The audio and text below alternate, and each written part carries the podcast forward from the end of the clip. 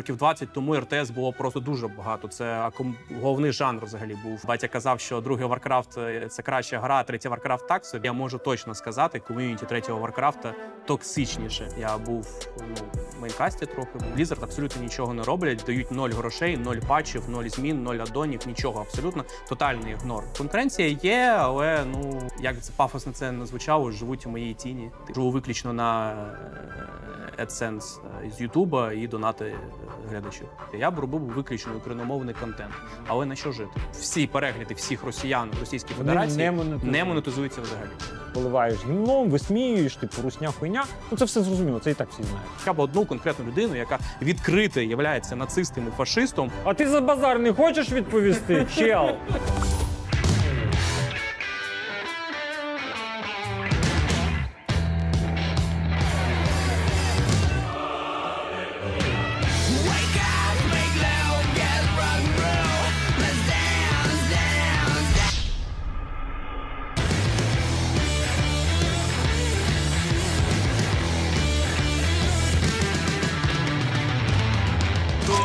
Когда пришел работать на лицей комментатора. Друзі, я дуже радий презентувати вам нового партнера Вуса Шоу. Це нон-стоп! Енергетичний напій для тих, кому замало 24 години на добу. Залишайтесь з нами, підписуйтесь на канал, тут буде ще більше контенту, будуть розіграші, тому що нон-стоп – це найкращий партнер для Вуса Шоу сьогодні. Залишайтесь з нами. Добрий день, шановне панство! Чи добрий вечір, я не знаю. Я вас вітаю, Вуса Шоу повертається. Я Ухо, і сьогодні в мене цікавий гість. Антон Вандербраун, представник, я, знаєш, думав, як тебе представити, мені подобається, представник стратегічного ком'юніті. Ого. Привіт. Привіт, да.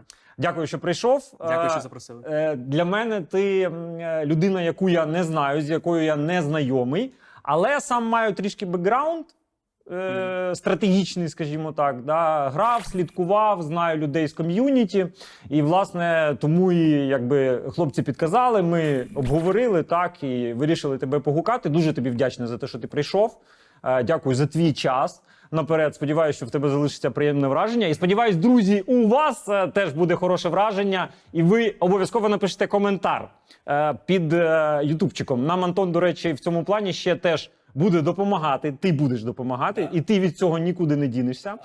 Да, як регуляр Ютубу будеш казати, як власне стати людиною, яка заробляє на цьому, в тому числі. Мені це цікаво. Давай почнемо, мабуть, спочатку, як завжди, да? Де народився, хто твої батьки, і от трішки про себе, може, якщо твоя ласка, дай нам. Я народився у Києві у 1995 році. Родина, складно так сказати. В принципі, мій дід працював, так сказати, у Міністерстві стройматеріалів Української Радянської Соціалістичної Республіки. І тому, пов'язано це з заводами і так далі. Але, мої батьки, не знаю, складно тут прямо сказати, тому що моя мама дуже довго працювала на свого батька, на мого діда. Він там і заводи відкривав і так далі. А батько, він там, не знаю, у 90-х роках складно було з роботою. Він там то допомагав, то підробляв і так далі. Тобто стабільної роботи не було. Тому от якось так. Тобто можна сказати, що твоя лінія там по матері – це будівництво, так? Так, будівництво, фабрики, промисловість, оце все. Ага. А освіта у батька і у матері? Батько електротехнолог, щось таке, а мама хімік, але не по професії. Працював усе життя. Да. А ти тоді виходячи з цього, яка твоя освіта? Я історик. Історик? Да. Цікаво. А за фахом працював? Ні. Не працював. Ні. Але в цілому, от як, знаєш, от завжди виникає таке питання, от там людина, як вона стала стоматологом, або як вона стала там, не знаю, водієм. От як ти прийшов до того, що ти, в тебе, яка спеціальність? Ти історик, яка ж там є? Античність, середні віки, я конкретно про середньовічну Німеччину. Ага. Досліджувано. Ага. І, власне, скоріш за все, нік теж якось з цим пов'язаний. Ну, нік я придумав ще давно, це там, коли я школьником був. Так, ну просто я, да, мені подобається німецька мова, і це просто слово, яке прийшло мені в голову. Ніякої шикарної передісторії нема, це просто от прийшло в голову це слово, і воно стало моїм нікнеймом. Слухай, ну це, ти знаєш, от мені якось просто прийшло в голову старушка-лесбіянка, знаєш, це... Нік ухо це від старушка-лесбіянка, так щоб ти розумів.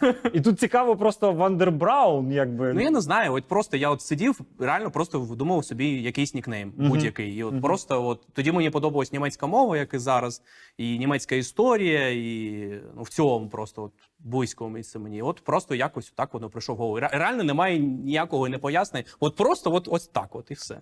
А все життя прожив в Києві, правильно розумію? А в школі теж навчався в Києві, і, власне... І в університеті також вчився в КНУ, ну, в Червоному факультеті, на історичному. І коли от ти закінчив вуз, як далі складалась твоя доля? Що ти, де працював? Взагалі, чи працював? Да, працював.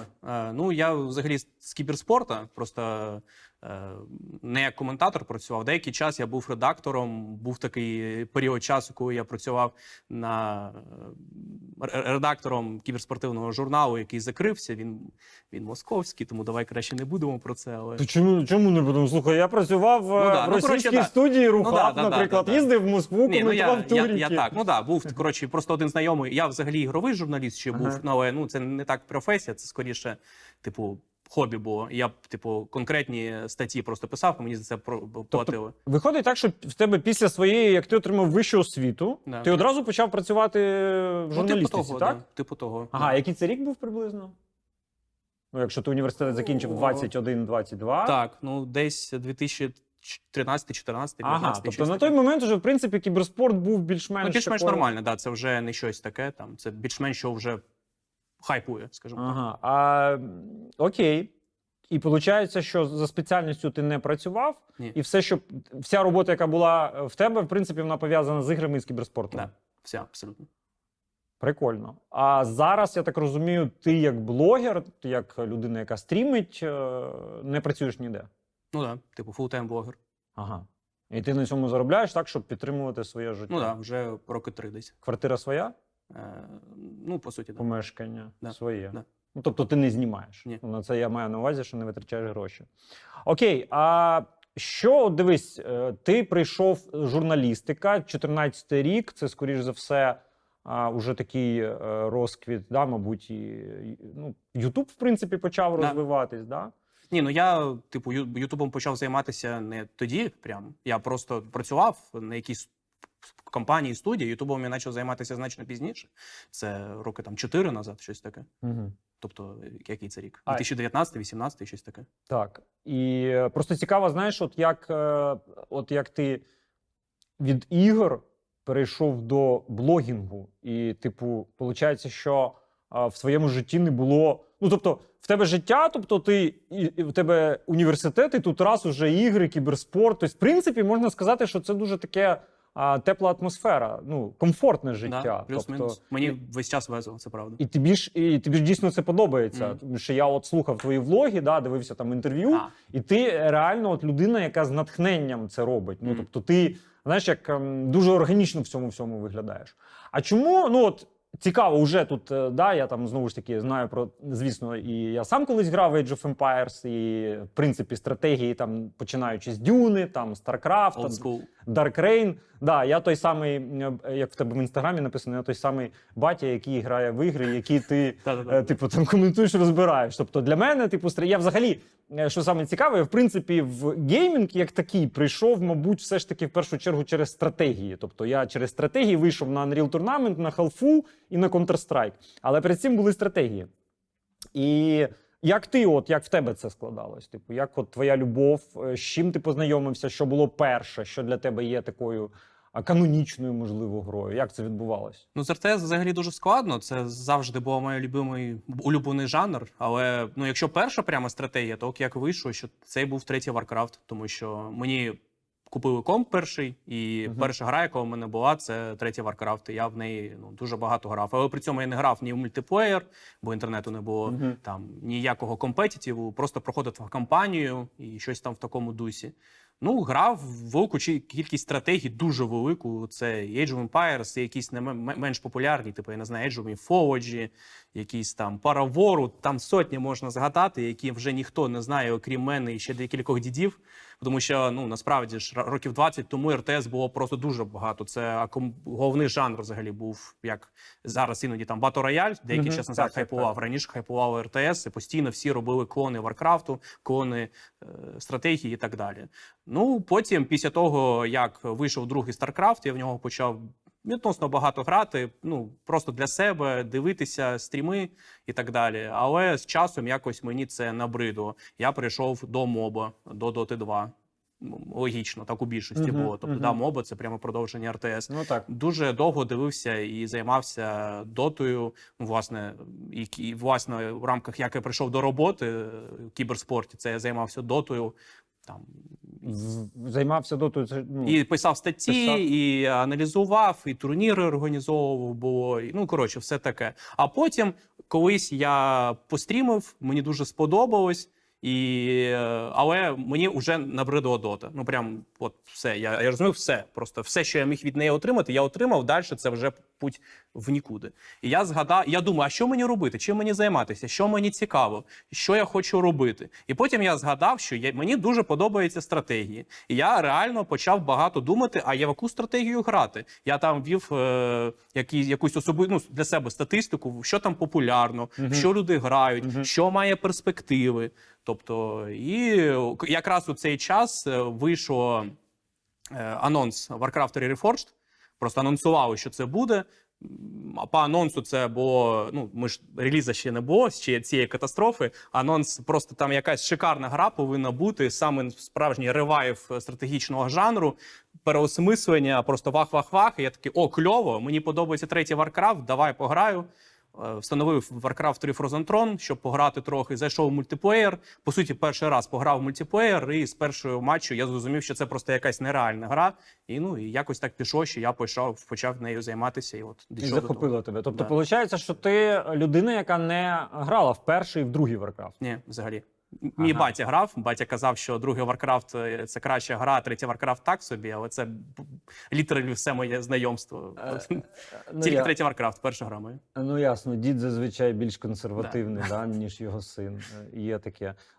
А що, як, ну, типу, як з'явився Age of Empires? Чи це було паралельно? Як взагалі? Ну тому що я дивлюсь, що ти доволі багато приділяєш йому часу, хоча... Як на мене, і там по динаміці, мабуть, по якомусь, ну не знаю, якось мені все ж таки Warcraft більше, ну, мабуть, більше до змагальної гри, тому що Age of Empires, от як я не намагався, це не перша спроба, от була там, да, я готувався до інтерв'ю з тобою, до речі, твітів немає про Крим, старий? Що ти маєш на увазі? Ладно, немає, добре. А, що там, я її твіттер просто не вів, я його тільки... Ні-ні-ні. Що, я не зрозумів, про що. Це відсилка, дивись, типу, коли людина готується до інтерв'ю, вона повинна перевірити твіти героя старі. Можливо, він раніше писав якусь хуйню. Ні, ну, може, і ти десь щось писав. Можливо, я не знаю, я ж людина. Ладно, ми якщо що це виріжемо, ну це не точно. Дивись, просто цікаво, от, тому що при всьому, при тому, що і то РТС, ми не можемо порівнювати там з покроковою стратегією, наприклад, як герої, да? Тобто вона там сильно різна. От як тут з'явилась любов, і як взагалі ти от саме до Age of Empires? Ой, це дуже цікаве питання, тому що до Age of Empires якраз любові немає, чисто практичне питання. Ні. Тобто це типу такий хайп-трейн, правильно я розумію? Ну... Прикол в тому, що я хочу займатися чимось живим, чимось, що розвивається. Warcraft 3 Reforged вийшов. Як ми всі знаємо, це була повна катастрофа, тотальна фігня, смерть гри, деградація. І був такий період часу, коли, ну, все падало, кількість глядачів, там перегляди падали, у мене все. І я розумів, що це шлях в нікуди. А я хочу розвитку. Я досяг успіхів в третьому Warcraft'і, наскільки це було можливо в рамках Warcraft 3 Reforged на релізі. І я хотів йти кудись далі. Тому що, ну, я не хочу тонути разом з кораблем, хай новий корабель зроблю. І я ось дивився, знову ж таки, навколо, а що є живе, а що є прикольно. І тоді ж вийшло Age of Empires 2 Definitive Edition. Нове перездання, і воно абсолютно просто 10 із 10. Воно шедеврально. Воно просто от все те, що повинно було бути з Warcraft і Reforged, це Definitive Edition для Age of Empires 2. В Age of Empires 2 я навіть ніколи, ну, по суті, не грав.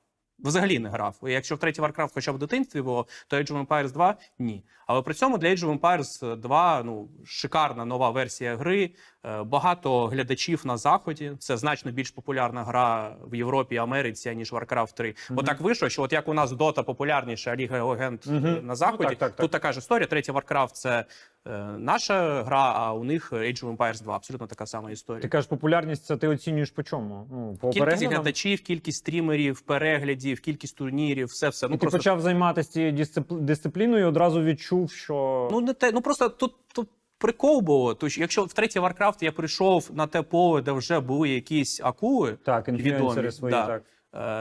І став більше, ніж вони, але це таке. То в Age of Empires 2 взагалі нікого не було. Ніхто цим не займався. Ну, якісь ком'юніті, да. В російськомовному ком'юніті. Ну, були якісь люди, які там мали дуже маленьку кількість людей. Ну, тобто, типу, ну, це не інфлюенсери, це, по суті, просто, ну, ти розумієш. Ну, і так ось вийшло, що насправді російськомовних фанатів Age of Empires більше, аніж здавалось. Що це просто поле, над яким ніхто не працював. Ну, я побачив у цьому перспективу, випустив декілька відосів, вони зайшли, потім вирішив, ну окей, давай будемо це масштабуватися, робити все більше і більше і більше, зробив окремий канал, ну і почав цим займатися. Причому, при цьому, що я весь час кажу, що Age of Empires 2 мені глобально не те, що подобається. Ну, у мене до неї нормальне ставлення. Це нормальна гра, але немає любові, як до третього Warcraft, який я просто як фанатик обожнюю. Ну, ти її постійно облизуєш просто. В тебе, облизуєш Warcraft. Це захоплює людина. Не те, що не так багато. Я, в принципі, не дуже там, дивлюсь по іншим блогерам, ну, з точки зору профільних дисциплін, да? Але от в твоїх блогах прям воно, знаєш, воно все цією любов'ю, воно ти відчуваєш, і ти постійно про це говориш, ти це підкреслюєш, ти там відмічаєш якісь штуки, ти навіть описуєш гравців. В тебе починається так, друзі, починається матч, значить, той челік звідти, той звідти, ну той дуже крутий, ну той якийсь іспанець, ну дуже, а цей капець, цей такий крутий, і слухайте сюди. Ну, типу, це реально дуже, знаєш, от, ну це круто. Я, в принципі, не здивований, що, ну, що в тебе така, знаєш, аудиторія, так розумію, росте, правильно? Ну, в цьому так, особливо останній час реально зростає, да. Окей, давай тоді трішки про все ж таки кіберспорт, тому що, ну, так чи інакше, геймінг, особливо там стратегії, вони у нас мають відношення до кіберспорту. Ти взагалі вивчав тему Варкрафта в Південній Кореї? З точки зору кіберспорта, ком'юніті. Да, звичайно. Ну, ти що вивчав, але я багато що знаю. Ти в курсі, так? Да. Ти знаєш, там, що вони там одні з перших у них продакшени були, сцени там і таке інше. Як це на тебе вплинуло? Чи було це мотивацією такою, в якій ти знайшов себе в тому числі? Ну, тобто, саме як кіберспорт мається на увазі? Я зовсім ніяк не цікавився Warcraft 3 як компетитив мультиплеєрною грою до анонсу Warcraft 3 Reforged. Я нічого не знав. Я знав тільки, що був... Тобто ти настільки новачок? Да, я абсолютно нова, я просто не в темі, абсолютно нова людина прийшла, який нічого не в темі був. Але, ну, ось, якось зміг. При тому ти знаєш, хто такий Мун, так? Ну, так, я знав, хто такий Мун, хто такий Грабі, ще знав нашого Хота. Ну, нікнейм мається на увазі, тому що Царство Небесне. Михайла похоронили. Ти, до речі, поховали в минулому році, в січні, здається. Рік тому. Так, я був у нього на... Ну, Ход, Міша легенда, ми ще про нього поговоримо. Дивись, на Ліквіпедії, ну, звісно, твоя стаття, про тебе, точніше, там, туріки, на яких ти працював, і гроші, які ти заробив, $55. Можеш відкрити нам таємницю, звідки це? Реально, там є приблизний заробіток. Може, це донати? $55. Я не знаю. Ти грав взагалі? Я грав тільки по рофу на одному єдиному турнірі. Це кваліфікації на ВЦГ було, де мені Ход просто знищив і все. Це єдиний турнір, на якому я грав. Ти там і заробив $55 чи ні? Ні, там немає грошей на кваліфікації. Не було. Я десь теж в інтерв'ю чув, що ти працював на StarLadder, так? Ні. Не працював на StarLadder? Ні. На SLTV? Ні. Я був, в мейнкасті трохи був. А, в мейнкасті? Да. Ти щось висвітлював там? Ні, я не був коментарем, коментаруючим, я був СММщиком. Я якраз шукав роботу, де буде більше вільного часу, тому що тоді я почав дуже сильно інвестувати свій час у блогінг і так далі. Ну і просто підвернулося. Довгий період часу? Ні, півроку десь. Півроку. Ага. А зараз, от, ну, окрім того, що ти займаєшся блогінгом, щось є, якісь проекти окремі, окрім цього? Ну, там, абсолютно немає якось ні на що часу. Просто у мене аж 3 канали, і ще я і стрімлю, треба багато часу, не вистачає часу просто. Ага. Хочеться, але ну, для цього треба команду наймати в ідеалі. А я тут, ну, типу, не знаю, подивимось, коротше. Дивись, таке питання. Дота, в принципі, ну, це, мабуть, не секрет, і всі це розуміють, що Дота там вийшла з Варкрафта. Да? Це все знають, там перша Дота, мод, те саме. І я сам відносно недавно, там 2 роки тому, почав грати в Доту з нуля. Ну, тому що було цікаво, там, чому гра суперпопулярна. Я там працюю в Counter-Strike, в мене студія, там, і мій турнірний оператор теж робить туріки, да? І типу, ну, десь треба талант. Коротше, треба розбиратись в грі. Я почав в ній розбиратись, почав в ній грати. Мене поплавило, там, я продовжую зараз грати. Гру вже вивчив, вже відрізняю байбек від БКБ. Але токсичність і комунікація в доті, ну, це просто жесть. Це просто жесть. І ти, що саме цікаве, окей, там таке середовище, але ти сам просто перетворюєшся на якусь тварину з часом.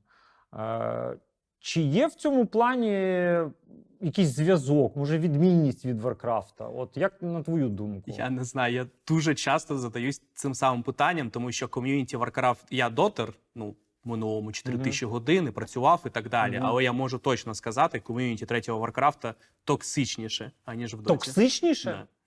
Да. Як це? Ну, тобто... ну, не знаю, просто якщо граєш матч, то дуже часто навіть 1 на 1 тебе можуть там казати погані слова. Тобто люди напряму просто отак спілкуються? В чаті, там, на форумах. Ну, люди дуже злі, токсичні. Є і нормальні, але все залежить в першу чергу від лідерів думок. Тобто, чи вони це контролюють. Я, наприклад, контролюю, тому я хочу вірити, моє ком'юніті досить дружелюбне. Тому що я дуже сильно парюсь на цю тему. Ну, баню неадекватів, наприклад, і не забуваю на це болт.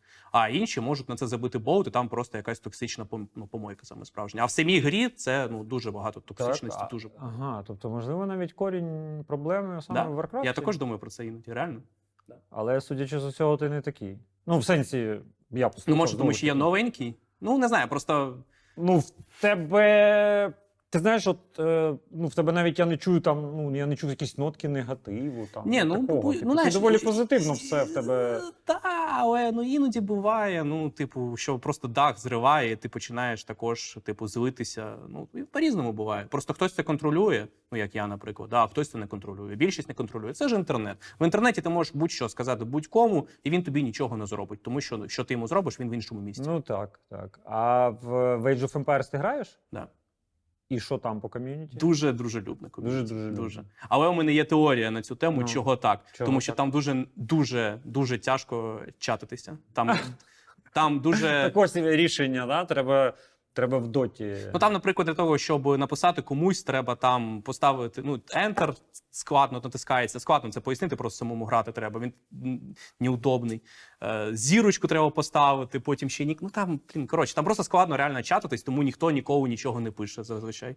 Але при цьому ком'юніті дуже дружелюбно, да. В Age of Empires це просто, от, для мене це контраст. Навіть в рамках того, що я бачу, що відбувається не з моєму ком'юніті, тому що, ну, моя аудиторія, да, а що відбувається з іншими блогерами. В Age of Empires 2 навіть, ну, куди не гляну, суперадекватність всюди, суперпідтримка і так далі. Тобто... І, знову ж таки, хочу повернутися до перегляду і популярність.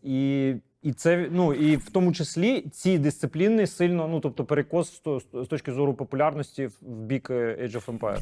Ну, так, тому що там... Сильно? Ну, типу, наскільки? Прям сильно-сильно. В десятки, 10 разів. А чи не вважаєш ти це проблемою видавництва, ну, в сенсі... Бліззарда. Звичайно, тому що Blizzard абсолютно нічого не роблять, дають 0 грошей, 0 патчів, 0 змін, 0 аддонів, нічого абсолютно. Тотальний ігнор Warcraft 3, в той час як Microsoft, ну, ті, хто керують Age of Empires, вони постійно видають нові цивілізації, нові аддони, інвестують багато грошей в турніри. Ну ось, наприклад, восени був турнір, ну, він не під Microsoft, він Red Bull-ний був. Red Bull WoW. $200,000 призовий фонд. 200 тисяч. Це ж не соло, це соло-дисципліна, там за перше 1050, там 70, да? Взагалі з Red Bull це дуже цікава і сумна історія. Red Bull хотіли зробити великий турнір, якийсь по РТС, і по чуткам це повинен був бути Warcraft 3 Reforged. І просто через катастрофічний реліз Warcraft 3 Reforged вони відмінили по третьому Warcraft і вирішили зробити дуже круту серію турнірів по Age of Empires. А у Microsoft є e-sports департамент? Невідомо, але точно є відділ, який займається. Є відділ, який займається, він не загальний, він конкретно у кожної ігри. Є департамент, який займається кіберспортом в Age of Empires. А у Blizzard? Слухай, у мене декілька років тому було чітке відчуття, що маючи величезну і просто неймовірно крутий кейс продуктів, Blizzard, я маю на увазі, там StarCraft, Warcraft, там те саме Diablo, вони, на мою думку, от мені хочеться просто почути твоє бачення цієї ситуації, вони абсолютно ніяк не просунулись і не розвинули себе в кіберспорті. Тобто, навіть, то я згадував Корею, так, там, знову ж таки, Warcraft, StarCraft, дуже там у них там національний вид спорту. Але ж це не заслуга Бліззарда, це заслуга просто того, що це класна гра, в сенсі заслуга Бліззарда як видавника гри, так? Але все одно ком'юніті, саме Південна Корея, так, розвинула цю історію, так, там частково європейці. І таке враження, що просто Бліззард просрала буквально всі можливості, всі шанси. Чи це правда так? І яке твоє бачення цього? Саме поведінки Бліззард, розвитку ком'юніті, розвитку своїх ігор і взагалом кіберспорту? Це можна просто побачити про те, як розвивається їх кіберспорт абсолютно по всім іграм, і можна зробити висновок, що вони просто не знають, як це робити. Як банальний приклад, там хайпова Overwatch Ліга по Overwatch. Це я кожен раз, ти кажеш хайпова, я кожен раз, коли чую Overwatch, я чую якісь скандали, ці витрати якісь величезні, чуваки купують слоти, потім кажуть, що їх там обдурили. Так я про це, по суті, і кажу, що були дуже серйозні інвестиції, спроби зробити щось велике і круте, але потім вони багато було помилок, і як наслідок деградація кількості глядачів, і потім ще на YouTube перейшли, і там просто в десятки разів менше глядачів. І це тільки Overwatch. StarCraft 2, кіберспорт також з часом не розвивався як мінімум, а скоріше навіть вмирав. Перший StarCraft самі блізи, по суті, вбили, і тільки завдяки корейцям вони змогли це все підтримати, якось і жити. Третій Warcraft, кіберспорт, вони його відразу самі вбили після того, як вийшов другий StarCraft, щоб не конкурувати. Будь-яка гра, там Hearthstone кіберспорт також не дуже сильно зайшов, м'яко кажучи, і так далі. Кіберспорт, так, були спроби там, але в цілому... Чи там Hearts of the Storm також, Так, чи як? Ходс, по-моєму. Heroes of the Storm, так. Також була кіберспорт, це серйозно, і бац, це зачинилося. Тобто у них немає жодного нормального, гарно реалізованого кіберспортивного... Може, їм не потрібно, чи як? На чому вони заробляють? На видавництві. На World of Warcraft. Постійно випускаються якісь нові аддони. Щомісяця треба підписку купити. Підписка. Ти граєш в WoW? Ні. А взагалі до таких онлайн, я намагався, не зайшло. Не зайшло. А в героїв? Герой 3? Так, класно. Ой, це дуже складна історія, тому що в мене якась дуже пересічна аудиторія. І мені не подобається гра. Я не можу в неї грати, реально. Слухай, мабуть, просто ти знаєш, як це? Ти просто не пройшов ті фази формування людей, які грають в стратегії. Я маю на увазі, що ти не олд з точки зору того, що ти там не грав канонічні ігри, так? Тобто ти не грав там в перший StarCraft, ти не грав там в героїв, я маю на увазі. Можливо, тому і... Знаєш, коли ти вже граєш, уже Warcraft, в принципі, з точки зору РТС, особливо 1 на 1, як на мене, це абсолют в ігровому жанрі.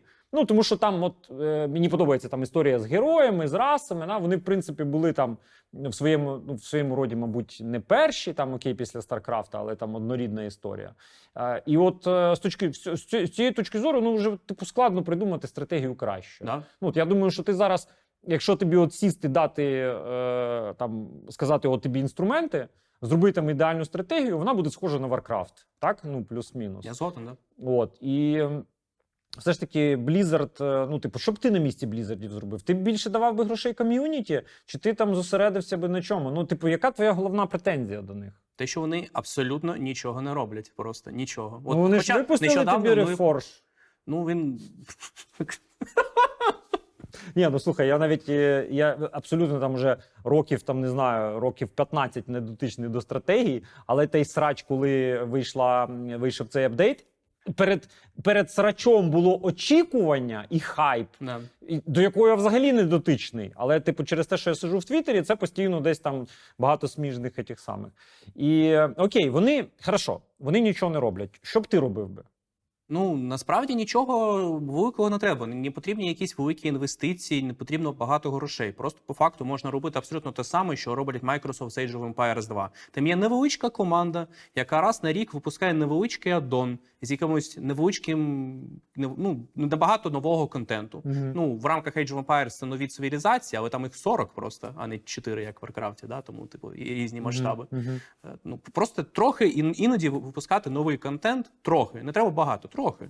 І іноді випускати патчі з зміною балансу, щоб якась ротація балансу була в кіберспорті. Ну, може трохи грошей давати на якісь турніри. Не треба навіть сотні тисяч доларів, там просто невеликі гроші для того, щоб ком'юніті збиралося і було легше організовувати все. Ну. А зараз взагалі яка ситуація по Варкрафту? В цілому, по кіберспорту мається? Ну, кіберспорту жодного немає серйозного з інвесторами, спонсорами і так далі. Як давно? Здається, ESL ще якийсь час тому. Ну так, це було роки 2 назад, я не знаю, давно вже. Ну, коротше, так, вони організовували деякий час, і після того, як закінчився контракт з ESL, з Blizzard'ом все повністю зачинило. Зараз абсолютно все тримається на ком'юніті, що в Європі, що в Китаї. Нам просто дуже повезло, що, Варкрафтерам повезло, що в Китаї величезне ком'юніті, от як перший Старкрафт в Кореї, третій Варкрафт в Китаї, такий самий легендарний. І там, дуже багато фанатів, які дають багато грошей на організацію турнірів там за 10-20 тисяч доларів, і там регулярно, постійно люди збираються і грають. От, просто, тобто це, типу, ініціатива локальна? Да, типу, це абсолютно ініціатива фанатів, меценатів, людей, фанатів гри. Це не компанії, це не спонсори, це не серйозний кіберспорт, скажімо так. Окей, давай підемо далі про коментування. Цікаво, що, точніше, не що, чи от ти сам ти коментуєш, так, і там ти коментуєш від себе, чи є, від себе з точки зору того, як ти там бачиш, так, чи є в тебе якісь люди, можливо, на щось ти рівняєш, щось тобі подобається, якийсь стиль, що ти можеш розповісти саме про себе, як про коментатора? Ну, зараз вже немає. Зараз я вважаю себе більш-менш сформованим спеціалістом у своїй сфері, і тому, не знаю, зараз я просто намагаюся робити краще максимально. Але у свій час так, на мене дуже сильно вплинуло особливо дві людини. Це Каспер і Алекс 07. Каспер, у нього когось була ідея фікс з русифікацію всіх амбіцій. Ми зараз про це окремо поговоримо. Да. Так, це, у мене дуже сильно це вбило в голову. Я в Warcraft також це, по суті, зробив. І успішно, тому що це привлекло багато людей в гру. А Алекс, просто як приклад того, як можна займатися РТС, і багато людей, щоб дивилося, якісно, круто і так далі. А що в тебе зараз по конкуренції саме в Варкрафті? Велика конкуренція саме серед коментаторів, і там же, я так розумію, немає такого типу права на трансляцію. Тобто зайшов собі і коментуєш, кожен робить, що хоче, тому що ж немає спонсорів, нічого. Типу, немає, це все на меценації. Немає контролю. Да. Тобто, це немає, у Blizzard'у навіть немає якогось крупного мейджор-турніру раз на рік? Ні, там, абсолютно якось нічого. Вони був вже колись BlizzCon там. Це років 15 назад було. Останній BlizzCon був перед релізом другого StarCraft. Другий StarCraft вийшов у 2011 році. Серйозно? Оу, щі. Конкуренція є, але вони, як це пафосно це не звучало, живуть у моїй тіні. По факту, просто я дуже багато людей приніс у Warcraft, і вони потім через те, що не можуть, по суті, не вистачає, наприклад, мого контенту, вже починають і інших дивитися. Але я найбільший там. Дивись, є така теза, ти сам її озвучив, і, в принципі, я це чув теж, в тому числі від тебе, з приводу у цієї не те, що казуалізації, коментарів з точки зору того, щоб, більше розуміти, менше сленгу, більше, звичайних слів. А ти не думаєш про те, що люди, які приходять дивитись тебе, вони приходять дивитися не тому, що там, окей, так, комусь подобається, імпонує коментування, але в цілому люди розбираються в грі. І їм те, що ти говориш, який сленг ти можеш виключити з своєї мови? Який? Слово «юніт» Ну, який? Ну... А що? Ну, типу, приведи приклад. Тому що, дивись, це дуже спірна тема з приводу розширення аудиторії. Я готовий тут битись до крові і стверджувати, що це шляпа. Чому? Поясню чому. Тому що люди, які не розбираються в грі або не знають її, вони не твоя аудиторія, вони не прийдуть. А люди, які дивляться Warcraft або StarCraft, вони прийдуть і вони будуть розуміти, про що мова. Так от, я вважаю, що моє коментування, умовно, якщо я хаєшку назву там осколковою гранатою, це мій розвиток, це моя якась певне розширення якихось моїх інструментаріїв в тому числі. Але це не дасть нову аудиторію, тому що людина, яка не дивиться Counter-Strike або не дивиться Warcraft, вона і не прийде до тебе. Це абсолютно різні кейси і історії. Абсолютно, просто розумієш, Counter-Strike – це популярна гра. Завжди була і, дай Бог, завжди буде. Угу. Завжди була величезна аудиторія, так, яка просто по дефолту дивиться, так, яка створює натовп. І цей натовп можна вже принести нових людей, які зацікавляться і будуть намагатися зрозуміти. Правильно? У Warcraft натовпу цього не було взагалі. І більше того, про сленг – це не юніт. Я також кажу юніт, я також сленгом користуюсь. А що мається на увазі? Це коли кожного юніта називають індивідуально. Ну, ти, наприклад, там Demon Hunter – Діма. Ой, ні, так це ж не сленг. Це сленг. Це якась шляпа. Це домашній сленг і так далі. І їм користується та сама хардкорна аудиторія Варкрафту, про яку ти казав. Тобто, це от хардкорний такий ось сленг. Просто у мене особисто моя історія є, чого я так зробив. Тому що я колись прийшов на коментування одного коментатора по третьому Варкрафту, і він ось так от все коментував. Діма, Бьорнить там і так далі. Тобто мається на увазі, що я кожне слово абсолютно незрозуміло. Я пройшов компанію, я знаю всі абілки всіх юнітів, всі героїв, всі будівлі, карти плюс-менш, об'єкти на картах, як вони називаються всередині гри. Але коли я його чув, я нічого не розумів взагалі. Просто я відчував себе дурним. І я думав, що я не один такий. І виявився, по факту такий є. А як можна пояснити те, що на каналі по напівмертвій стратегії Warcraft 180 тисяч підписників? Тобто, моя ідея спрацювала. Вона дуже багато людей, які в дитинстві пройшли компанію, але не грали там 15 років назад у мультиплеєрний Warcraft, як я, по суті. Це я. Мікрофон. Вони побачили знайому гру, яку вони грали у дитинстві, і побачили, що і мультиплеєр у ній цікавий. І при цьому вони слухали мене і розуміли, що я кажу. І при цьому я ж не повністю вимикаю сленг. Сленг я також користуюсь, але інтегрую його і іноді пояснюю також. Тобто... просто Demon Hunter називати Дімою, це взагалі... Це не сленг, це треш якийсь. Я згоден, але це сленг. Це професійний сленг, яким користується хардкорна аудиторія третього Варкрафту. І вона мене хейтувала якраз за те, що я так не кажу. Що я не кажу вместо Фарсіра, є такий герой, Барсіком. Тому що він, на коті катається, його Барсіком всі називають. Чесно, це не те, що крінж, це фу. Мені здається, просто скоріш за все, от саме в Варкрафті, так? Скоріш за все, це дуже, дуже, скажімо так, актуально. І ця проблема, видно, дійсно, як ти кажеш, да, природа цієї проблеми, вона дійсно там актуальна. Тому що навіть та сама Дота, там таких речей немає. Да? Там, я не вважаю, що там, квопа може бути для мене, крінжом. Коли називають там замість Queen of Pain, або там навіть королева болю, суто по рофлу, знаєш, можна сказати. Але оце те, що ти там Діма, в Доті, мені здається, такого навіть немає. Від коментаторів такого точно не чую. В смісі, це, наприклад, якщо зараз будуть користуватися олдскульним неймінгом старих героїв, наприклад, там Лайфстілера Найксом називати, тому що Найкс це з першої Доти. Або Гуля. Як приклад. Таке може бути також. Але просто прикол в тому, що в Доті вже є величезна кількість глядачів, які все розуміють. І це вже база. А в Варкрафті цієї бази не було. Я з нуля просто її створював, по суті.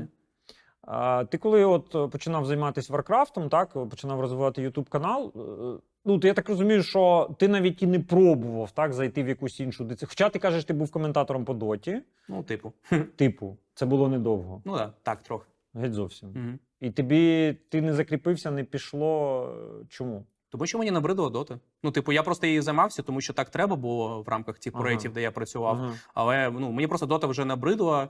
І більш того, там була величезна конкуренція, ну і не було страсті. Просто було, типу, ну, це просто робота була. Тобто, типу, Warcraft для тебе захоплення. А немає, ну, як ти взагалі ставишся до командних ігор? Типу, ти профільний соло дисципліни, ну, по факту, а от до командної... Значно більше. Мені подобається Warcraft 3 грати 4х4 більше, а не 1х1. Ага. І ти, ну, граєш, тобто практикуєш так. Прикольно. Ну, мені більше подобаються командні дисципліни. Так вийшло просто, що Warcraft, Age of Empires і всі RTS – це класичні 1х1 дисципліни. Але якщо вийде якась інноваційна, скажімо так, RTS в командному форматі, це навпаки прикольно буде, щось нове. Ну, типу там, де все інтегровано так, що була команда. Ну, як в Доті, наприклад, у ролі всіх є, тут така ж тема. Не знаю, мені було б це цікаво пограти. Але не в Доту. Ну, просто нам вже набридло. Я зрозумів. Дивись, хочу запитати трішки про YouTube. За рахунок чого ти живеш, так? Ти живеш за рахунок YouTube, правильно я розумію? Ну і, скоріш за все, там, може, Twitch якісь донати, так? 147, так от я бачу, да. Я сьогодні вже 3 рази заходив на канал, перевіряв. 60-70 тисяч переглядів в середньому. Ну, останні відео. Ну, по-різному, да, було, по-різному було. Я бачив, 150 там є відео, да? От наскільки це, ну, дійсно може приносити дохід? Там, окей, якщо ти можеш озвучити якісь цифри, озвуч, якщо ні, просто скажи там, от мені вистачає, мені не вистачає, я б хотів би там більше, є там поле для розвитку. І взагалі, чи є якісь особисті партнери? Ні, взагалі нічого, ніяку рекламу не продаю. Я живу виключно на AdSense з YouTube і донати глядачів. Ага. Ніякої реклами. Окей, ти живеш в Києві. В Києві соло людині, у якої є квартира, там мінімум, ну, 1000 баксів, в принципі, може вистачити. Скільки ти заробляєш? Ну, по-різному. Ти ж знаєш, типу, дуже по-різному. Тому що кожен місяць різна ціна за рекламу. Ну, це більше $1000. Да. Більше $1000. Ну, просто дуже по-різному. І, наприклад, там у Ютубі грудень, наприклад, це дуже такий смачний місяць, тому що там величезна ціна інтегрованої в Ютуб реклами, тому що свята і так далі, і так далі, і так далі. З іншого боку, січень навпаки. Просто голяк, все дуже дешево. Тобто від місяця все. А ти не шукав, ну, не хотів собі якихось там... нових партнерів? Не займався цим питанням? Просто немає часу, і я не знаю, як це нормально організувати. Ось і все. Ну, дивись, по соцмережам, типу, у тебе там Інстаграм, Твіттер, не дуже багато підписників, там до 1000, а в Телеграмі, здається, я бачив близько 7 з чимось. Ну, так, 7 тисяч, по суті. Ну, це я просто про те, що які платформи ти міг би продавати для реклами, там, і що було б цікаво. Ну, коротше, типу, ти зараз заробляєш з Ютуба, тобі цього вистачає, часу немає. Да. Ну, просто, ну, це дуже нервово для мене. Ну, просто і так грошей вистачає, тому я цим і не займаюся. Це треба ще думати, як інтегрувати, ну, куди там вставляти, спілкуватись, ось все. Я зрозумів. Тримаємося разом. Працюємо по команді. Go, go, go, go! Non-stop. The Energy Bomb. Йдемо далі. Зараз будемо чіпляти тему мови, ком'юніті і всього цього іншого. Дивись, власне, ну я так розумію, дивись, в тебе YouTube-каналу там більше трішки 2 років, правильно? Десь 3 вже може бути, да, навіть? 3, да. Зараз ти, здається, чи в квітні, чи в травні зареєстрував україномовний канал. При тому на україномовному каналі він не має ніякого відношення до стратегії. Ні, був спочатку. Спочатку я там коментував Warcraft українською. Там є відкритий плейліст. Спочатку там... це коли? Ну, от коли відкрив, там травень, типу, весна минулого року. Весна минулого року. Там є відкритий плейліст, там є досі касти українською мовою 3-го Варкрафту.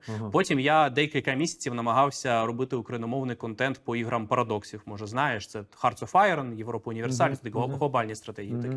Ну, потім вирішив, що дуже складно і не подобається, і я думав про те, і, типу, який масовий контент можна зробити український для того, щоб в майбутньому були перспективи, ну, на великі перегляди, що і це, щоб це мені цікаво при цьому було.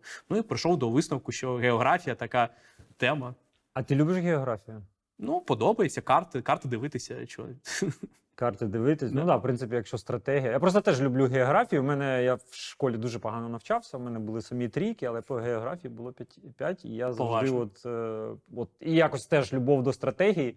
Але потім мене все ж таки захопила командна гра, стрілялка, і я просто саме мультиплеєр мене взагалі просто переміг. Саме мультиплеєр, хоча я грав умовно в StarCraft, ну до Counter-Strike я грав в StarCraft, в тому числі мультиплеєр, але мені якось так не дуже подобалось. Тим більше мене там сильно виносили. Я, коротше, зрозумів, що я ботинок, спробую в цьому самому. Український канал. Ну, які плани? Тому що одне відео є, здається, шорти там. Даже багато шортів. Один шорт схайпанув на 600 тисяч переглядів. Це той, що там, де Росія маленька, типу, не така велика, як є. Ні, ну насправді не знаю. Зараз останні тижні дуже швидко зростає україномовний канал. Він там вже 11 тисяч підписників. За останній тиждень там 5 тисяч підписників прийшло. То може треба більше контенту туди? От я думаю про це. А що буде? Більше відео на географічну тему, там, не знаю, наприклад, якщо хайпануло відос про Росію, хочеться, ну, шортс про Росію, хочеться зробити відос про Росію. У мене в планах, наприклад, якийсь великий, не знаю, подивимось, відео про зона вічного льоду на Росії, те, що там, типу, 60% землі, тупо не можна там жити, як приклад. І от щось таке. Так, доволі. А по іграм? Що ти маєш на увазі? Ну, типу, Warcraft, ні? Ну, просто так вийшло, що каналу треба присвячити якійсь конкретній темі. Для того, щоб аудиторія, яка підписувалася, отримувала той контент, який вона хоче отримати. Тому в мене є канал по Warcraft, канал по Age of Empires, і от вирішив присвятити географії. І ти от зараз, виходить, що після 24 лютого ти приймав рішення взагалі, як ти це оцінював з приводу мови, твоє ставлення? От, до YouTube-каналу, до аудиторії, ти же розумієш, що тебе дивляться з Росії, а плюс в тебе на Твічі посилання, до речі, на ВК, не знаю, чи мертве, чи ні, не зміг зайти. Я нічого там не пишу з 25 лютого. Можливо, так. Ну, типу, посилання було на ВК, і було окреме посилання для донату з Росії через DonatPay. Хочеться почути твої думки, як ти взагалі до цього, ну, як ти ставишся, твоє бачення, тому що люди, наприклад, ну, там, от, є люди, які там продовжують стрімити і працювати російською, їм донатять, типу, росіяни, вони кажуть, типу, а що, гроші я там відправляю на ЗСУ. От як твоє ставлення до цього? Як ти взагалі бачиш? А конкретно на що? Ну, дивись, от про російськомовний канал. Типу, я розумію, що класти його для тебе – це мінус гроші, мінус твоє існування. Тому що в українській аудиторії ти не будеш збирати тих цифр, правильно? Тобто тобі треба повністю закрити це і перейти на українську мову. Ти вирішив залишитись якби в російськомовному сегменті, і плюс тебе по-любому дивляться росіяни. При цьому твій твіттер, наприклад, він доволі такий прогресивний з точки зору українськості, там українізації, там ти постійно їх поливаєш гімном, висміюєш, типу русня-хуйня. Ну це все зрозуміло, це і так всі знають. Питання не в цьому. От твої відчуття, як ти до цього ставишся, що для тебе це? Ну, це складно. Типу, просто з приводу Варкрафту, наприклад, тобто росіян навіть не те, що більшість серед глядачів. От, типу, прикол, до речі. Це те, що третій Варкрафт дуже популярний у Центральній Азії. Дуже багато глядачів звідти. І, ну, вони складають переважно, якщо от сумарно брати всіх, то їх не менше, ніж росіян в цілому. Ну, Центральна Азія – це все одно російськомовні хтось, правильно ти маєш на увазі? Це там Казахстан, я не знаю, хто ще може бути. Ну, Казахстан, Узбекистан, Киргизстан. Там багато хто. Ну, коротше, ладно, давай я відповім комплексно. Дивись, так, дійсно, проблема в тому, що українських глядачів третього Варкрафту їх просто майже немає. У мене ж є статистика, і є у мене є колега, який перейшов на українську мову у своєму контенту, це Фогі, гравець зі Львову, він почав повністю свій YouTube-канал вести українською по Варкрафту і по іншому. Ну, і, звичайно, типу, просто тенденція на те, що там просто, ну, там немає ніякої статистики, порівняно тим, що було раніше, у нього було більш-менш такий, ну, нормальний канал по розміром в рамках сегменту третього Варкрафту. І у мене є статистика. Також, на жаль, українських глядачів у третьому Варкрафту просто дуже мало. Це 10%. Тобто, ну, занадто мало для того, щоб якось... Ну, просто я блогер. це гроші. І при цьому я постійно, постійно, час від часу кажу свою позицію. Ну, тобто, я організовував благодійну лігу на підтримку госпітальєра. Я час від часу пости пишу, час від часу. Ну, тобто, я свою позицію озвучую, вона відкрита. Особливо на стрімах, насправді. Я час від часу стрімлю на Ютубі, і там кожен стрім піднімається питання моєї русофобії, тому що на Твіттер заходять, типу, що за фігня? А я пояснюю, війна, ракети, чувак, доброго ранку, типу...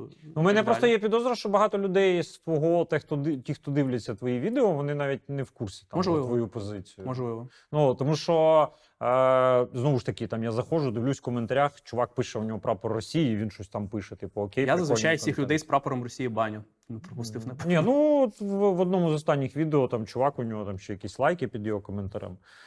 Я просто, як сказати, я доволі радикально до цього ставлюсь. Я вважаю, що, російська мова, вона, в принципі, має зникнути з простору. Ну, якщо ми інфлюенсери, то, окей, коли там розмовляє українець там російською, або як я там брав інтерв'ю дами, яка... є там в неї рідна мова російською, да?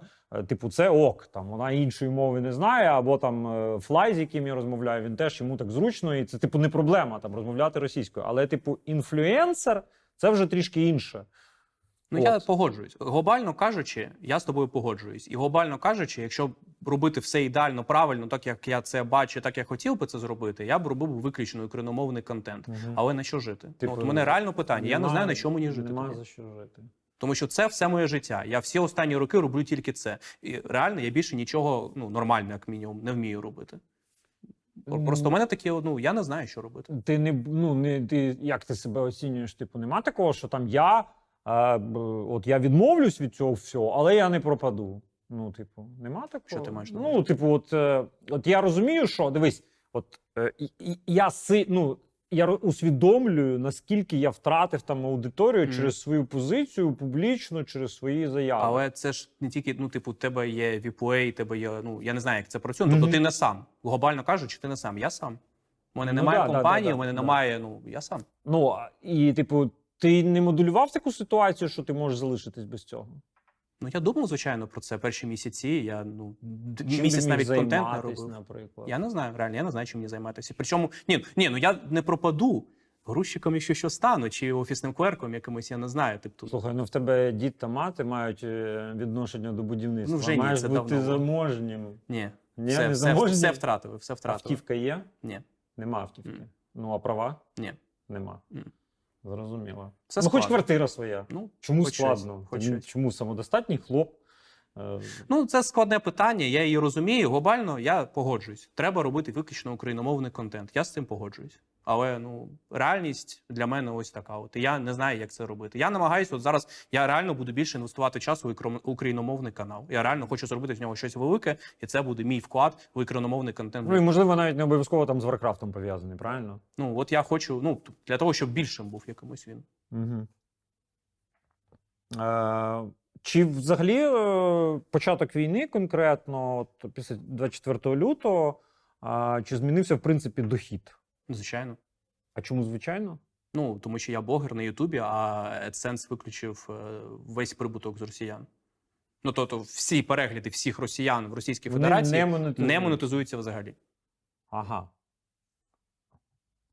Відсотків на 30%? Та більше. В 3 рази десь доходить менше. 2,5. 2,5 – це більше, чесніше. Цікаво. А як, якби було навпаки, якби все одно з них, ти вважаєш, це було б там, наприклад, чесно, не чесно? Тому що це прямий, донат від росіян, там, умовно, тобі, українцю. Якби не забрали це? Так. Знаю. Якщо вважаєш, взагалі, з русні брати гроші собі, ок зараз, там, в тому числі через донат, це я ок, намагаюся, або через... Я намагаюся це обмежити і не використовувати як за рамкою бізнесу. Тобто, наприклад, мені всі пропозиції там про рекламну інтеграції російських компаній, які мені пропонують багато, там, якісь колаби з російськими блогерами, ні, абсолютно ні. Російський бізнес ніяк не контактую. Багато глядачів також пишуть, давайте бо щось зробимо. У мене також досить заможна аудиторія, тому що стара. типу, варкрафтери все ж таки. Ну так. Це ж, да, це ж люди, там вже хтось може за 40. Але, ну, ти от казав про DonatPay, що він є, ну, донати приймаю, тому що це особисто люди, ну, і я просто вважаю, ну, я просто з деякими знайомими, з більшістю людей я порвав зв'язки, тому що вони фашистами виявилися. Зашкварились. Да, зашкварились. Дуже багато. В Варкрафті майже всі, я б сказав. Там просто там велика історія. І що, Хеппі навіть? Ну, Хеппі мовчить, як завжди. Він мовчить. Да. Ну, але там інша історія. Типу. Ну, адекватні росіяни, вони просто, типу, мовчать. Ти їм кажеш, ти гімно, язик в сраці, він мовчить. Ну, типу того, але ну, просто є конкретні люди, з яких я знаю, що вони абсолютно адекватні. Ну, просто якщо хочуть, хай донатять. Типу, більше грошей на ЗСУ буде. Ну, реально, з DonatPay у мене така позиція. Яка особистий донат людини. Тобто, да, DonatPay платить гроші, на жаль, російська компанія, я це прекрасно розумію, але ну, я отримую більше і більше. Ну, коротше, я не знаю, це складне. З бізнесом я не працюю, а якщо я конкретна якась людина вирішила ось так. От, ну. Ну, типу, коротше, тобі ок. Ну, ок. Ти бок, типу, так вирішив. Взагалі, ну, про зашквари, от що таке прям що тебе... не знаю, розвалило на запчасті від руснявих зашкварів. Що було? Ти маєш на увазі глобально чи... Ну, взагалі, от якісь приклади, да? Ти кажеш, ти там з багатьма спілкувався, порвав, типу, в тому числі з донатами. Ну, з третім Варкрафтом там просто одна надзвичайна історія, яка стала для мене показовою, і після цього я вирішив, що все, типу, я ніяк не контактую з вами. Ну, коротше, там є один досить відомий гравець, росіянин, ТГВ у нього нікнейм. Він досить відомий у ком'юніті, навіть і в Європі, всі його знають, це досить непоганий гравець. І коли почалося вторгнення, він офіційно, привселюдно сказав, я підтримую дії Путіна, я підтримую дії Російської Федерації, я підтримую дії російської армії і так далі, і так далі. Просто відкритим текстом все це сказав. Всі це знали. Як наслідок, його, звичайно, забанили на всіх європейських турнірах, більш-менш нормальні якісь відомі меценати, які організовують європейські турніри. Ну, це вже непогано. Більш-менш нормально, згоден. Але при цьому в Росії на російських турнірах його, навпаки, захищають, його дозволяють грати на турнірах. Особливо навіть ті люди, які я ставився більш-менш адекватно, ну, до вторгнення, вважав нормальними людьми, але вони просто зачиняють на очі на те, що одна конкретна людина, я ж не кажу навіть всіх забанити, хоча б одну конкретну людину, яка відкрито являється нацистом і фашистом, який підтримує війну, прям відкрито, абсолютно, він це каже відкрито. І, ну, з ним абсолютно нічого не зробили і навпаки захищають. Захищають, тому що кажуть, що його несправедливо забанили у Європі і чого це йому не дозволяють грати, і гривні політики. Тупий єблан. Ну а що, по факту. Давай поговоримо про українськомовний контент. Взагалі, чи ти споживаєш якийсь, щось дивишся, чи можеш щось порадити? Ну, я взагалі майже перестав дивитися всіх російських блогерів. Та всіх, мабуть. Я не знаю. А що дивився раніше? Які теми? Скетчі. Я любив скетчі дивитися. Якісь історичні канали також, типу, ту ж історію люблю неочікувано. Ну, щось таке. Типу, може, якихось ігрових блогерів, в тому числі якісь так, огляди і так далі. Ну, зараз просто знайшов аналогічні канали тільки українською. Типу, там, історія без міфів, наприклад, там, і так далі. Ну, тобто, ти можеш, в принципі, щось десь ти спостерігаєш, можеш рекомендувати. Ну, я маю на увазі, що ти, тобто, ти не просто там сам генеруєш контент, ти ще його споживаєш і теж скажи, от, що на твою думку, от з точки зору розповсюдження популярності каналу, да, от його там розвитку, от, на що потрібно більш за все звернути увагу? Таке глобальне питання. Так, да, глобальне.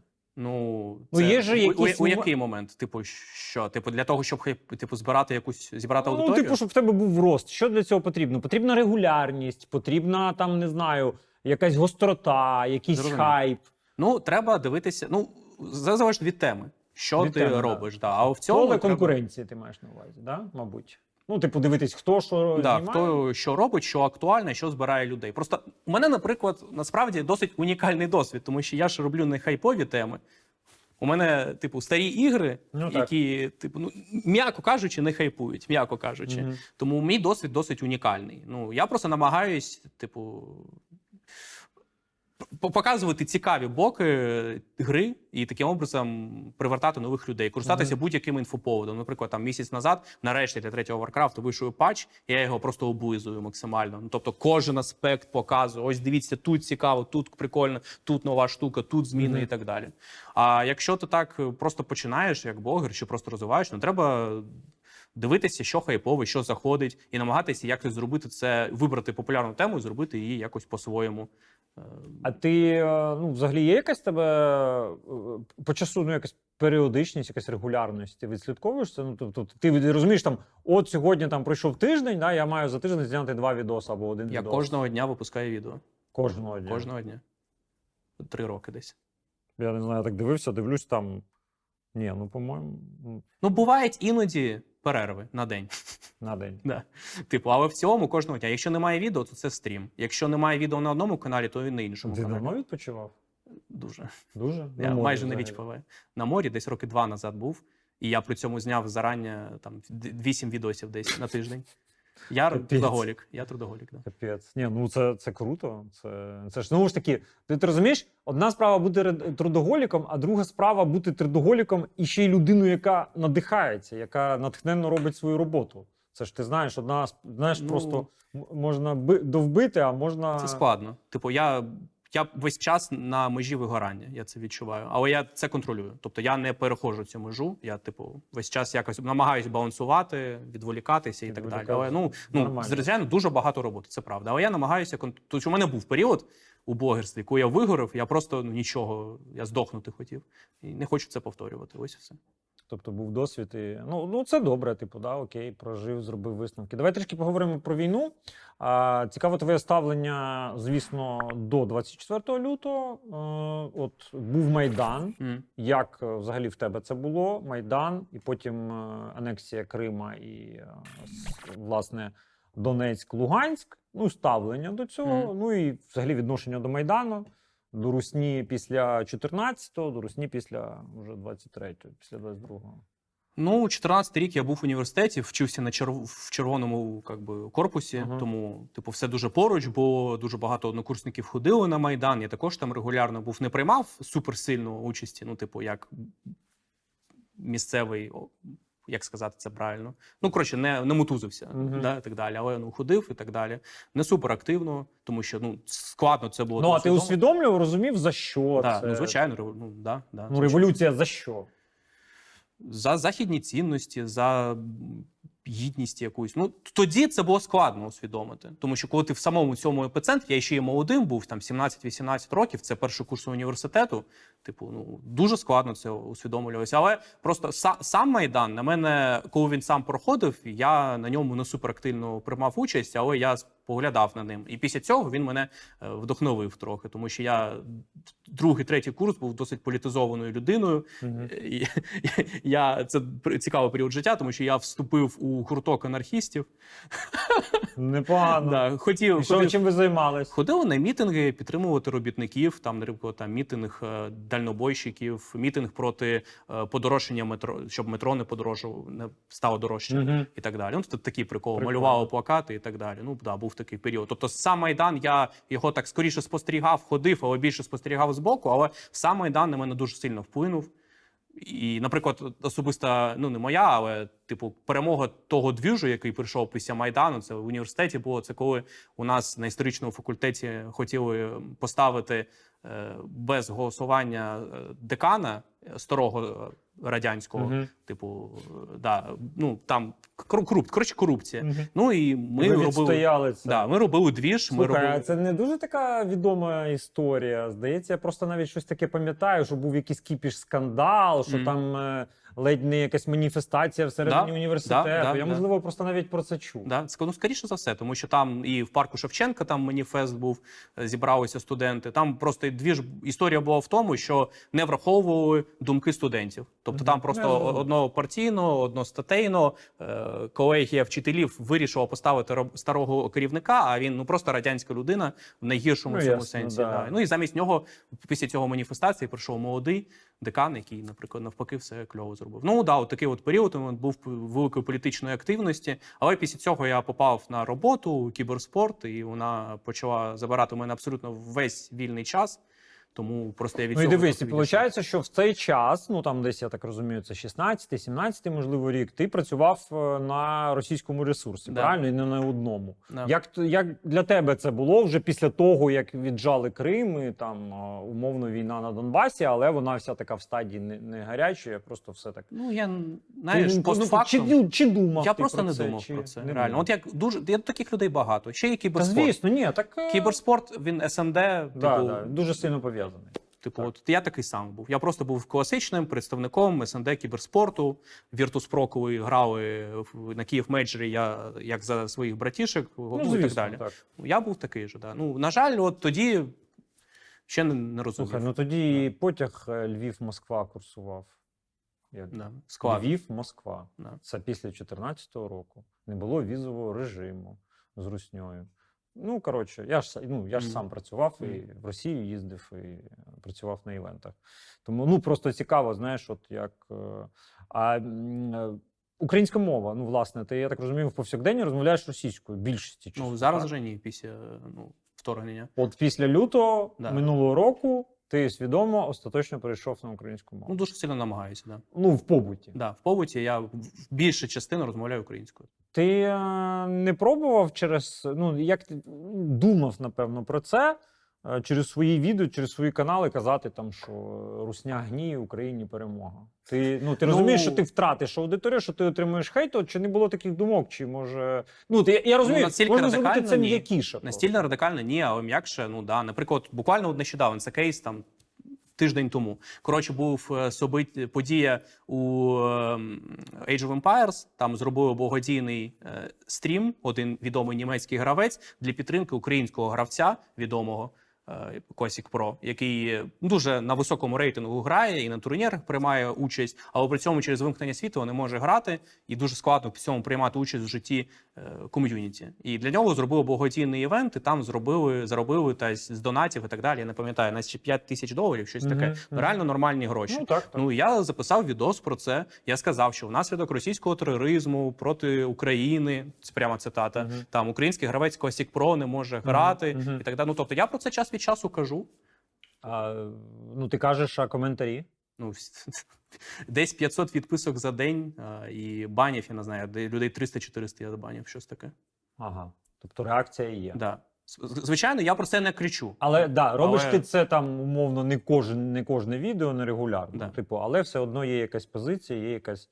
Окей, про 24 лютого... Всіх питаю, цікаво просто, як відбувалось в тебе усвідомлення того, що почалась війна, так? Повномасштабне вторгнення, тому що війна, всі знають, що війна почалась в 2014 році. Які твої відчуття були, де ти був, що ти робив? Був вдома, я не спав, грав у доту, чогось захотілося її скачати. Типу, там якраз патч новий вийшов. Можливо, да, реально, так, щось нове точно. Було. Ніч вийшов новий патч. Тому я хотів пограти, логічно. І щось чую, бах, якийсь під вікном. А я в навушниках нічого, я думаю, окей. Потім ще один бах, я встаю, починаю дивитися. Не знаю, складне усвідомлення якесь було, тому що це, шок. І твоя реакція? Бах, бах, ти заходиш в інтернет, почалося. Я читаю в шоці, як так, як і багато інших. Думав, що це неможливо, як це взагалі війна в 21 столітті, що це таке. Перші дні, просто там, навіть чемоданчик цей тривожний не збирали, тобто, просто не збирав. І що ти робив? Читав новини, думскролив, щось пішов купити в магазин для того, щоб якісь запаси були, я не знаю. І ти був в Києві, ти нікуди не їздив? Ні, я виїжджав. Декілька днів я провів у Києві, потім у нас була знайома, яка жила під Васильковим, це на півдні, там, де ПВО стояло, да. Поруч стояло, там, ми там жили. Доволі стрьомний напрямок. Стрес. І ми туди поїхали, прожив там десь тиждень. І потім у селі, де ми жили, щось впало на сусідний дом. Люди вмерли, згоріли там буквально, і ми вирішили, треба їхати. Ну і після цього виїхали у Мукачево на місяць. І після цього повернувся в Київ. І чи на 2 місяці, напевно, 1,5 місяці, щось таке. Ну, тобто там десь в середині квітня, може? Ну, коли все стало зрозуміло, що... коли росіяни відійшли. Чи раніше навіть, я не пам'ятаю. Якась допомога від тебе, як від свідомого громадянина, була там протягом? Ти чимось займаєшся, може там регулярно донатиш, може десь організовував якусь волонтерку? Я організовував, я час від часу, послідовно. Сам доначу, звичайно, сам організовував ще одну благодійну лігу по Варкрафту для збору грошей госпітальєрам. Також допомагаю, разом з Фойгі намагаємось висвітлювати, є в Європі люди, які хочуть допомогти українцям у ком'юніті 3-го Варкрафту, і там парочку шоу-матчів зробили також на підтримку благодійного фонду. Збирали гроші, так? Да? А куди донатили? Там якийсь польський благодійний фонд. Фойгі казав, що це його знайомі, я просто не буду різати. Ще у мене є один гарний друг, який також працює зв'язківцем у ЗСУ. Час від часу організовував збори, я просив мою аудиторію донатити, і ми, власне, донатили. Тобто збори були в тебе, те саме. До речі, про збори, друзі, під коментарем, точніше в коментарі і в описі посилання, я зараз збираю гроші на автівку і на приціл. Мій давній знайомий, тіммейт, працює зараз на Сході, під Бахмутом, каже, не знаю, перевірити не можу, але точно на Сході штурмова бригада, я збираю йому на автівку, будь ласка, дуже прошу вас долучитись. Посилання, опис, і цей збір, він у вигляді лотереї, тобто вам потрібно купити квиточок за 100 гривень, Антон теж купить один квиточок обов'язково. Чим більше квиточків, тим більше можливості, і там призи, приколяси, я розіграю. Коротше, це така, знаєте, щоб мотивація, щоб вам було приємніше допомагати і ще й прийняти участь в лотереї. Я вам дуже дякую за те, що ви продовжуєте підтримувати. Збір триває, збір буде до тих пір, поки ми не назбираємо гроші. Тому я вам подякував і тобі теж подякував за 100 гривень. Ти, виходить, що ти в квітні повернувся, да, і вже тут відносно, я теж був на виїзді з лютого по кінець травня. І якось особливо літо так пройшло відносно спокійно, що не було обстрілів ракетних. Чи немає такого відчуття, що в Києві все, люди втратили відчуття війни? Ти по собі як відчуваєш? Тобто, чи знаєш, взагалі ми прозиваємо унікальний досвід, так? І от чи немає такого відчуття, що люди просто забули про війну чи щось таке? Можна про це думати з одного боку. Звичайно, пропала просто ця шалена паніка, яка була, весною. Але, будь-який івент, який ти відвідуєш, там є збір ЗСУ. Будь-який магазин заходиш, там є якісь донати на ЗСУ і так далі. Реклама постійно. Можливо, люди просто звикли до самої війни. Але, я не думаю просто, що забули. Як це забули? У кожного є якийсь друг чи родич, який воює, однокласник, одногрупник. Просто змінилося ставлення, тому що раніше був ультрастрес, ультранегатив, прям суперемоції. Пройшов рік, люди більш-менш якось звикли, адаптувалися і якось по-іншому на це вже реагують, тому що люди змінюються з часом. Ти і сам з часом уже якби чуєш вибух, і вибухнуло, і що? Які... Ти в Києві взагалі, ти блогер, стрімер, постійно проводиш час, більшість часу там вдома, так? А чи ходиш десь, якісь улюблені місця, може якийсь ресторан, чи може ти ходиш в театр, я не знаю, в кіно. Що культурно, як ти... Що в Києві твоє улюблене місце, окей, давай так. Не знаю, якщо бар, то просто...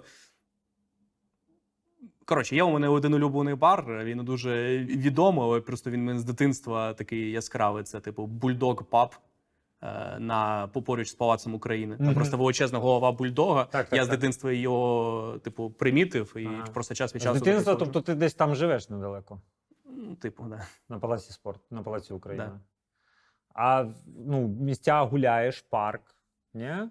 Ну, моя улюблена вулиця – це от буквально ця з Палацу України до університету Червоного, тому що я просто постійно як студент туди ходив. Не знаю, просто проблема в тому, що я дуже багато гуляю і постійно ходжу в одні й ті місця з друзями, якщо хочемо випити, чи з... ну, ти зрозумів, коротше. Ну, коротше, треба те саме, треба більше... От, більше офлайн поплав. У Києві. Ну, тим більше Київ таке місце, воно... Ти уявляєш, зараз, я вчора така кумедна, знаєш, не кумедне, а таке усвідомлення того, що взагалі, от і що війна, як вона впливає і на наше оточення в тому числі. Я сиджу у стоматолога, в сусідньому кріслі сидить чувак, з яким лікар розмовляє англійською, намагається. Потім я виходжу від стоматолога, заходжу в львівські круасани, а там сидить теж коло людей, теж спілкуються англійською. І знаєш, це відчуття, типу, от ти в країні війна, так, а в тебе тут іноземці, і вони, ну, наскільки, от, уявляєш, наскільки для них Київ, да, і українці відкриваються, і наскільки це все. І мені здається, що ми ще навіть не усвідомлюємо того, наскільки там, да, Україна асоціюється в всьому світі там з мужністю, зі свободою, з боротьбою. Тому я просто це все до чого. Антон, будь ласка. Більше прогулюватись, більше гуляти, більше давати звітів в своєму інстаграмі. Остання фотка була до війни. 1,5 року тому, так. Да. Ну, типу, да. Я в це не заходжу, я в Твіттері тільки сиджу. Потрібно те саме. Ну, да, в Твіттері я бачив, там майстер навіть мені там щось писав. Да? Да. Прочитати тобі? Щось негативне? Не треба. Чи що? Ні, просто цікаво, в принципі, твоя думка. Давай. Твоя думка на сказане. Ні, нічого негативного. В Україні, ми, може, це виріжемо, неважливо. Все одно я мав це запитати. Ну, в Україні немає культури кенселу, тобто, що інститут репутації, по суті, не існує, за рідким виключенням. Думаю, його віплей навіть не звільнять. Ну, блін, ну це... Послухайте.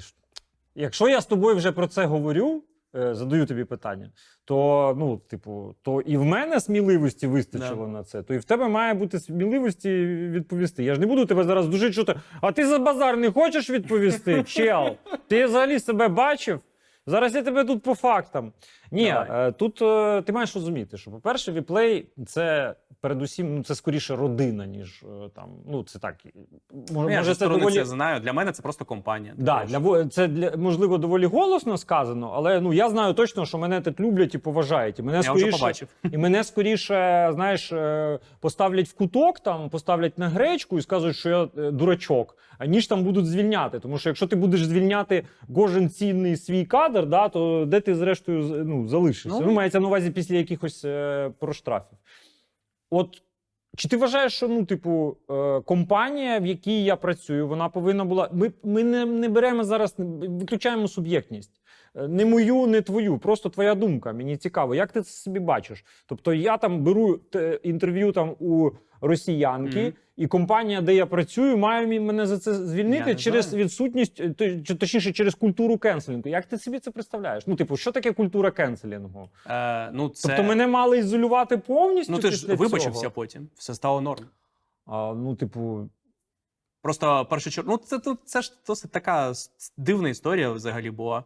Ні, історія мене не цікавить. Мене цікавить інститут кенселінгу. Не знаю. Ну, типу, просто так виходить, що дуже часто в Україні таке буває, що хтось робить щось дуже дивне чи погане. Зашкварне, да? І у нього немає ніяких наслідків через це. Дуже часто і регулярно, на жаль, це буває. Типу, взагалі, тут навіть мови не більше про тебе, а взагалі от про культуру кенселінгу. Ну, я розумію, да. Так, типу, ти розумієш, що... Як сказати, більшість людей, особливо в Твіттері, і, до речі, по твоєму твіту це теж, в принципі, помітно, більшість людей не в контексті. Вони не знають, хто я, вони не знають, що я, вони не знають, що я кажу на стрімах, вони не знають мою позицію, вони не знають, це, знаєш, типу, як там, як один чорт накинув, Шакалічний експрес. Да, а куча людей просто прибігли, і вони навіть, блядь, не дивились, вони навіть не знають, що це таке. Питання ж тут не в тому, я ж кажу, я хочу просто без суб'єктності, знаєш, саму от змоделювати саму ситуацію, саму реакцію. Типу, окей, ну мене б звільнили, і кому б стало від цього легше? Ну, тось, типу. Ну, типу ж, глобальна ідея в чому таких приколів, що навіть, ну, умовно кажучи, був для тебе якісь наслідки, і в майбутньому про це інші думали і вже так не робили, умовно. Типу, це так, типу, повинно працювати. Навіть проблема ж не в звільненні, типу, а в наслідках якогось. Тобто тебе зашакали все-таки, так? І ти вибачився. Тобто якісь наслідки були. Да, але дивись, моя послідовність тут, вона ж не відміняє того. Я вибачився за те, що хтось отримав моральну шкоду. Да. Дивись, такі доволі стандартні питання, я, в принципі, завжди у всіх запитую, коли будуть вуса. Ну, дивись, в тебе така доволі... Ти хочеш, типу, коли бороду збриєш, щоб тільки вуса були? Так, я хочу побачити вуса. Ти знаєш, це теж хороший привід для хайпу. Ні, ну так. Ні, ну не знаю. Чи для тебе вуса – це крінж? Ні. Що для багатьох людей, типу, це крінж. А насправді, коли людина стає дорослою, там, стає більш, там, не знаю, життя, набралась досвіду, вона розуміє, що це, ну, це навіть, я не знаю, якась частина харизми, може. Щось таке є, да. Тому що раніше також я думав, що, типу, ну, навіщо? Типу, це дивно просто, знаєш. Зараз також більш нейтральне ставлення. Ні, ну, нормально абсолютно. Просто я не знаю, ну, я просто звик до бороди. Що? Вуса побачимо? Можливо, колись, я не знаю. Тому що я час від часу люблю імідж змінювати. Ну, тим більше, дивись, в тебе є такі... Типу, я десь раз на рік-півтора збриваю бороду повністю. Може, наступного разу збрию все, крім усів, наприклад. Ну, або хоча б, не знаю, збрий бороду, зроби фотку, виклади в Інстаграм. Типу, там, скажи, друзі, якщо ви не бачили інтерв'ю з вуса-шоу з вухо, то дивіться, ось вуса, а ось шоу. Так, от, типу такого. Ну, просто тут ще цікава така історія. В тебе в твоїх соцмережах, ну, на Ютубі, зокрема, оформлення у вигляді, типу, якогось капітана, щось от по типу такого. Ну, тобто вуса тут вони дуже, як на мене, пасують. І що це взагалі це за історія з капітаном? Ну, це хто? Це військовий генерал? Що це таке? Ні, це типу капітан корабля. Ну так вийшло. Коротше, коли я тільки починав блогерствувати, коли у мене там на Твічі було 20 глядачів, а на Ютубі 0 підписників, щось таке, я, типу, стрімив у кепці капітанської, знаєш, типу, там написано було «Одеса». Ну, типу, і така морський капелюх. Ну, я просто довго в ньому сидів, стрімив весь час, це була частина образу, і якось він просто закріпився, тому що він не сподобався. Я капітан, глядачі моряки, стрім це корабель. Ну, коротше, просто я такий невеликий ролплей люблю просто, тому от просто воно якось... Ну, при цьому, ти кажеш, ролплей любиш, ну при цьому я не бачу тебе в цьому образі. Може, треба... ні. Ну, тому що конкретно він задовбав вже трохи, але щось залишилось в оформленні, і навіть глядачі досі мої всі називають кепом. Слухай, ну це звучить Адмірал Вандербраун. Ну реально. Ну це ж норм прикол. Ні, ну якщо я колись буду працювати в якійсь крутій студії, то я думаю, також треба купити адміральський якийсь там, знаєш, жакет, там якийсь плащ, там, не знаю, там і при параді прийти, знаєш. Коли буде перемога, я думаю, що Віплей знайде в собі сили, організує крутяцький турік в Києві. Ого. І ти прийдеш і попрацюєш там косплейщиком. Найс. Да. Ну, що? Ну, я скажу, слухай, у мене є адмірал Вандербраун усатий. Я не можу його не погукати, ви розумієте? Це буде просто образа. Я йому сам заплачу, якщо навіть у нас нема бюджету на це, але я сам заплачу, щоб він прийшов. Ідеально. Ти віриш в Бога? Ні, атеїст. Атеїст? Прям атеїст? Ну, не войовничий, але так. Да, бойовий атеїст. Давай наостанок потрібна якраз від тебе якась така промова від щирого серця для глядачів звернення. Можеш на камеру, до речі, от у нас є камера, можеш прямо в камеру. От як ти, як от твій профіль, стрімер, робота з аудиторією, дай якісь поради, скажи що-небудь, що в тебе на душі. Не боїться робити те, що вам подобається, навіть якщо немає результату. Першого часу. Тому що я перед тим, як досягнути хоч якогось результату і успіху, 2 роки стрімив на 20 людей. Тому успіх можливий навіть тоді, коли ви його не очікуєте і через великий час, коли ви працюєте. Вірте у себе, друзі. Яка мрія у тебе, якщо це не секрет? Є мрія? Прям мрія? Ну, блін, банальна перемога, але типу щось... Ну, не банально, ти зрозумів, те, що кожен бажає, так? Так. Ну, знаю, золота кнопка на Ютубі може бути, але я просто не знаю, як це зробити. Мільйон по Варкрафту? Це... Ну, ти знаєш, типу, це, мабуть, треба перейти на англійську мову, так? І тоді буде мільйон. Ні. Тому що у мене на Ютубі більше підписників, ніж англомовних конкурентів великих. А, ось воно що.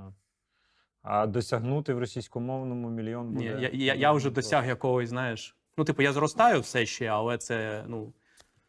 Є просто фізична проблема фізичної присутності людей. Їх просто немає стільки фанатів Варкрафту. Добре. Дякую, що прийшов. Друзі, це були Вуса Шоу, це був Антон Вандербраун. Дуже дякую тобі за твій час, дякую за змістовну бесіду. Дякую вам за те, що подивились це відео. Обов'язково поставте лукас, ну або поставте дизлайк, я не знаю, може вам щось не сподобалось. А якщо щось не сподобалось, то, будь ласка, напишіть коментар, тому що я всі коментарі читаю і відповідаю. І хейтеркам теж в тому числі. Дякую тобі ще раз.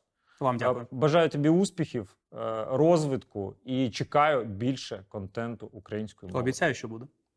Все, пообіцяв, пацан сказав, пацан зробив. До нових зустрічей. Дякую вам, друзі. Тримаємося разом. Працюємо по команді. Go, go, go, go! Non-stop. The Energy Bomb. Нормально? Так. Я все чекаю, щоб на твоє питання про Бога хтось відповів, що Бог це ЗСУ, але ніхто не відповідає. Проїбався.